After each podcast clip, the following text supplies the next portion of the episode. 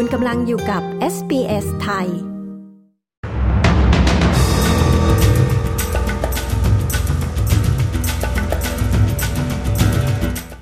นายกประกาศจัดทีมสอบสวนเกี่ยวกับการรับมือการระบาดครั้งใหญ่ของโควิด -19 ในช่วงที่ผ่านมา ไฟป่ากำลังลุกลามไปทั่วหลายรัฐ คาดว่าจะมีการประกาศเตือนอันตรายจากไฟไหม้ขั้นรุนแรง วันนี้และพรุ่งนี้ ตำรวจได้จับกุมชายชาวเมลเบิร์นคนหนึ่งในข้อหาฆาตกรรม ติดตามสรุปข่าวรอบวันจาก SBS ไทย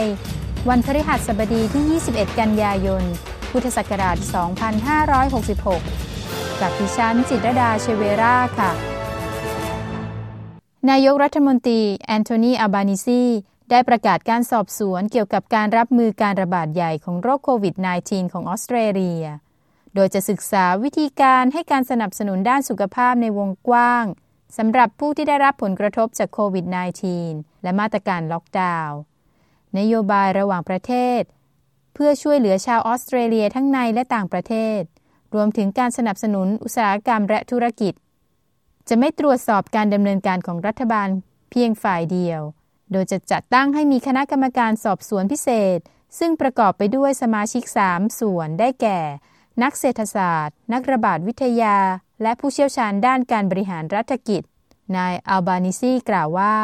เราจะต้องเตรียมตัวให้พร้อมมากขึ้นสำหรับการเกิดการระบาดครั้งต่อไป การสอบสวนดังกล่าวคาดว่าจะรายงานกลับไปยังรัฐบาลหลังจากผ่านไปหนึ่งปี ไฟป่ากำลังลุกลามไปทั่วหลายรัฐ เนื่องจากมีการคาดการณ์ว่าคลื่นความร้อนจะเคลื่อนเข้าสู่รัฐควีนสแลนด์และ Northern Territory ส่งผลให้เกิดสัญญาณเตือน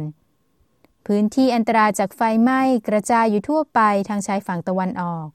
โดยมีไฟลุกไหม้ 64 ครั้งทั่วรัฐนิวเซาท์เวลส์ โดยบางจุดคุกคามบ้านเรือนบริเวณชายแดนควีนสแลนด์และชายขอบด้านตะวันตกของซิดนีย์ ในรัฐทัสเมเนีย ชาวแคมป์และประชาชน ถูกบังคับให้นอนในรถ เนื่องจากไฟป่าคุกคามแหล่งท่องเที่ยวบนชายฝั่งตะวันออกของรัฐ คาดว่าจะมีการประกาศเตือนอันตรายจากไฟไหม้ขั้นรุนแรงในพื้นที่ทางตอนใต้ของรัฐควีนสแลนด์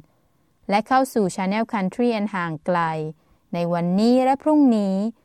ขณะที่คลื่นความร้อนเคลื่อนตัวไปทางเหนือ ตำรวจได้จับกลุ่มชายชาวเมลเบิร์นคนหนึ่งในข้อหาฆาตกรรมเออร์มาพาลาซิกส์หญิงชาวแคนเบรา โดยการบุกรุกเข้าไปในบ้านของเธอเมื่อเกือบ 24 ปีที่แล้ว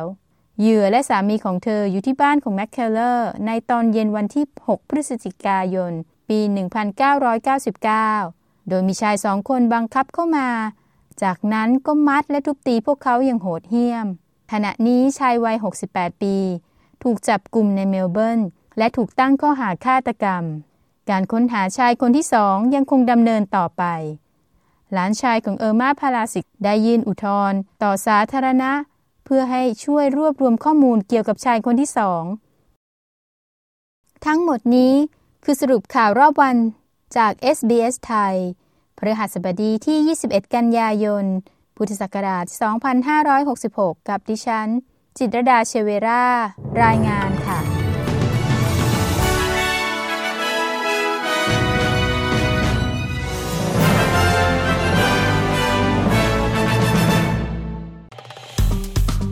กดไลค์ แชร์ และแสดงความเห็นไป follow SBS ไทยทาง Facebook